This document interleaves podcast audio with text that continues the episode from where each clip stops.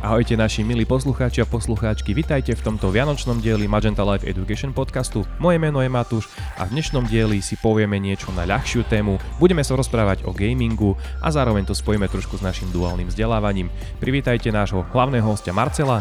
Zdravím, zdravím všetkých poslucháčov. Marcel je študentom 3. ročníka duálneho vzdelávania a takisto reprezentuje spoločnosť aj v gamingovom prostredí.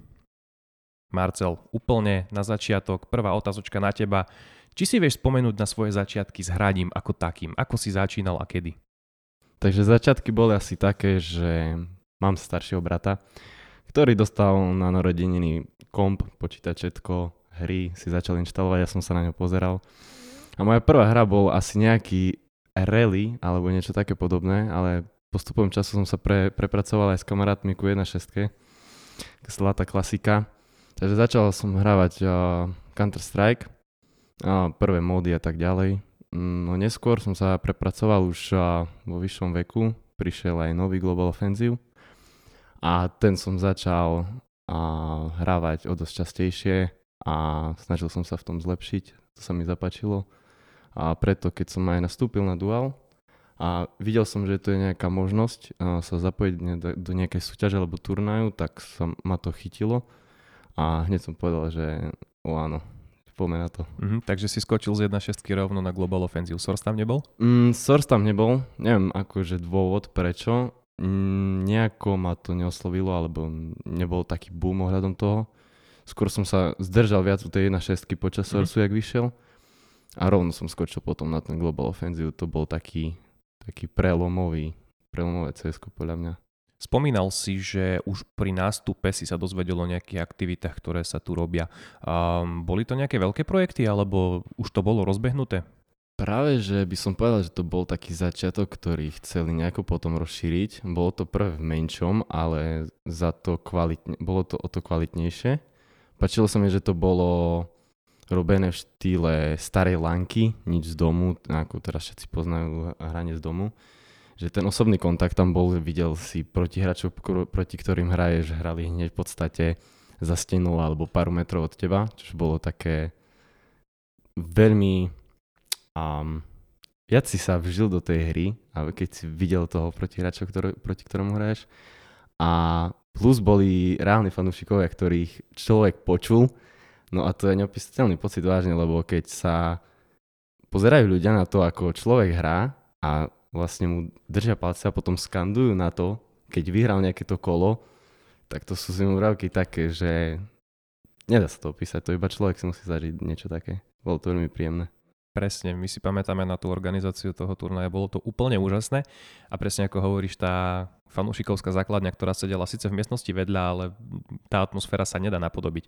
A ty si vtedy reprezentoval ešte dual, hral si spolu so svojimi spolužiakmi, kolegami, alebo boli aj z iných ročníkov? Boli sme, boli sme spolužiaci, akože, ale zmiešaní z, uh, z rôznych ročníkov, mm-hmm. boli tam, uh, boli sme uh, dvaja z môjho ročníku, som bol s Dodom, teda uh, z môjho ročníku a traja boli starší od nás o rok.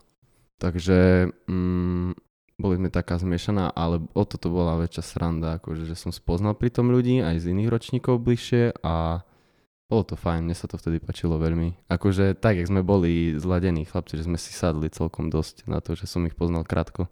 Jasné. A podľa tvojho názoru vieme takéto aktivity alebo akcie brať ako aj team building? Je to podľa teba možno taký spôsob, ako sa nadvezujú nové kontakty?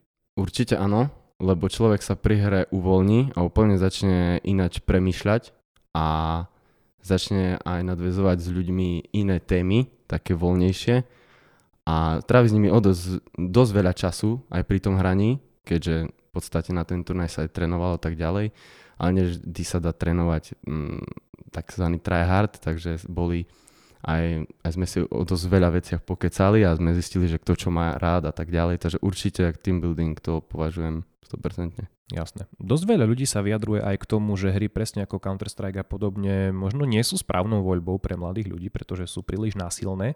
A vieš nám možno povedať, aký možno nejaký benefit pre teba je v tomto, keďže je to naozaj dosť citlivá téma a veľa ľudí je naozaj na to dosť háklivých ak berú ľudia toto, že je veľmi agresívna alebo také háklivé v tomto, tak keď to prirovnám napríklad, keď potom považujú aj paintball ako veľmi agresívny. Nemôžu to brať, že je to realita, je to virtuálna vec. Je to znázornená áno s zbraniami a tak ďalej, ale v podstate ide o to trafiť určitý nejaký bod. Určitý bod, ako je hlavu. Takže vlastne ide o trénovanie presnosti človeka s myšou, klavesnicou a súladenie s tým. Takže neviem, akože keď si to odmyslíme, dá sa tá hra nastaviť aj bez toho, aby bola nejaká krv vidieť, alebo že by to vyzeralo nejak drasticky. Takže neviem, mne to nepríde, nikdy ma to nelakalo k niečomu agresívnemu, dokonca ani so zbraniami v živote som teoreticky sa veľmi nestretol, že by mm-hmm. som strieľal. Nie, že by som to nechcel skúsiť, ale určite to neberiem ako... Nemal si to za potrebu zatiaľ. Nemal, nemal som to vôbec za potrebu, áno, vôbec. Jasné, na tom sa určite zhodneme obaja. A aké môže mať výhody na to, že ako študent duálneho vzdelávania reprezentuješ ten náš projekt alebo náš, náš, náš študijný program? Je to nejaká väčšia výhoda, napríklad, že máš nejaké voľno, keď trénujete? Alebo keď hráte nejaký zápas? Áno, je, že ma vypýta, že je to počas toho, kedy Mm, sa tá akcia koná a mám napríklad vyučovanie a tak ďalej, tak určite je to jeden z benefitov, ktorý beriem. A hlavne je to kvôli, beriem to ešte viac ako benefit, že idem robiť niečo, čo ma baví. Jasné, ja len dodám, že aj naše kolegy, ktoré sú vlastne za, vás, za váš rozvoj a zodpovedné, boli otvorené tejto myšlienke. A hoci sa u nás kladie dosť prísny dôraz na dochádzku a veci spojené s týmto, ale ak sa jedná o reprezentáciu firmy a naozaj dá sa prižmúriť to oko, a aj ohlasy boli úplne super na vás. Viem, že vtedy, keď sa vrátime späť k tej LAN party, tak ste hrali zápas proti Strednej priemyselnej škole elektrotechnickej. No, no. Ak by sa naskytla možnosť hrať proti ďalším školám, podujal by si sa? Určite áno. Ukázal by som im, čo som hoden a tak ďalej, takže som veľmi súťaživý typ a veľmi rád si porovnám sily aj s ostatnými ľuďmi, či mladšími, či staršími. A chcem vidieť, že či mám naviac, alebo či sú lepší, alebo horší, alebo aký som ja kondícii, dajme tomu v tomto, aký mám skill mm-hmm. oproti ním. Už na začiatku som spomenul, že si teda študentom 3. ročníka, to znamená o chvíľu končíš, čakajú ťa skúšky a preklopíš sa do toho pracovného života na full time. A podľa teba má gaming a mm, firma alebo nejaký ten pracovný život niečo spoločné? Myslíš, že by sa firmy mali posunúť aj v tejto oblasti? Keďže sme v takej dobe, že ľudia sa vlastne tým gamingom živia bez toho, aby museli chodiť do práce a má to také ohlasy reklamy a oslovujú už také davy ľudí a aj firiem, ktoré ich reprezentujú alebo teda podporujú v tom, čo robia. A, tak ja si myslím, že to má určite veľký zmysel aj to podporiť, lebo vie sa s tým firma veľmi zviditeľniť podľa mňa po reklamnej stránke minimálne tak predsa je už doba modernejšia a musíme asi ako firmy pôsobiť aj na iných oblastiach. U nás ako značka Deutsche Telekom alebo ešte aj za čas minulých sme pôsobili na externom poli Takže sme robili rôzne akadémie pre či už deti na základných školách, alebo aj pre dôchodcov. Napríklad sme učili aj tí seniorov. A mm, v tomto musím s tebou súhlasiť, že teda ten gaming naozaj prichádza do tej fázy, kedy už začína byť povšimnutý aj e, širokou verejnosťou. Napríklad na, na olympijských hrách sa už hovorí, že sa pomaličky môže začať nejaká gamingová časť. Takisto sme sa ešte pred e, rozhovorom rozprávali ohľadom e, televíznych programov No, napríklad, neviem, čo môžem spomenúť, ale športové kanály, ktoré vysielajú bežne futbal, hokej, box, všeli, všelijaké možné športy. Tak som minule videl, že majú už rebríček e-športov, a napríklad z, um, pretekárskych, kde hráči a jazdia z domu síce, ale majú svoj setup, kde majú všetko od kresla cez tri monitory, volant, a nastaviteľnú tú stoličku. Takže a, a normálne to brali ako preteky F1 a dávali priečky a ukazovali. Takže ja si myslím, že ešte aj cs som minule videl, nejaký turnaj český, že a publikovali a určite sa bude ten e-šport v hociakom um, zameraní, či to bude nejakom závodnom alebo ako Counter-Strike alebo možno FIFA, hokej a tak ďalej. Určite sa to bude teraz tlačiť čím ďalej, tým viac týmito budúcimi rokmi.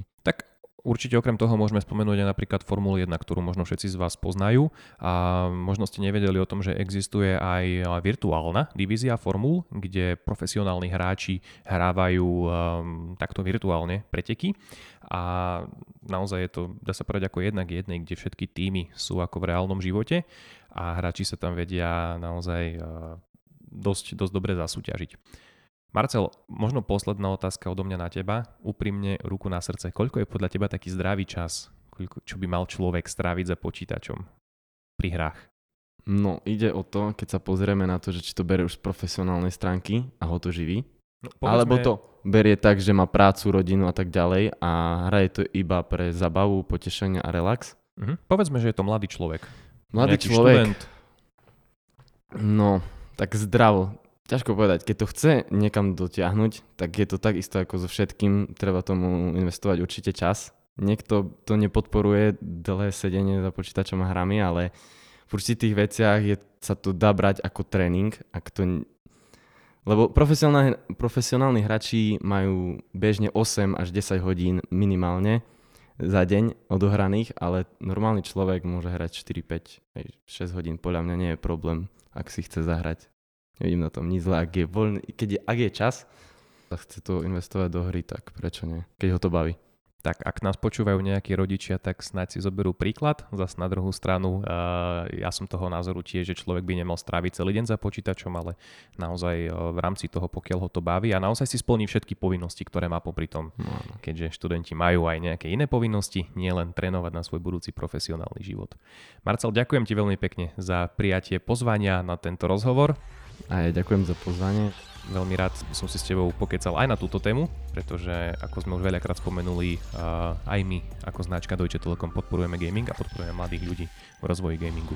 Vážení poslucháči, veľmi pekne vám ďakujem, že ste si nás dnes naladili, no a v týchto vianočných časoch vám želám veľa pohody, veľa zdravia a všetko dobré v novom roku. Taktiež nezabudnite sledovať naše sociálne siete Facebook a Instagram Dual Education a našu webovú stránku Deutsche Telekom IT Solution Slovakia.sk lomka duálne vzdelávanie. Od mikrofónu vás zdraví Matúš Čičvara a Marcel Mrus. Zdravím. A od mixažného pultu Tomáš Bielik. Majte sa.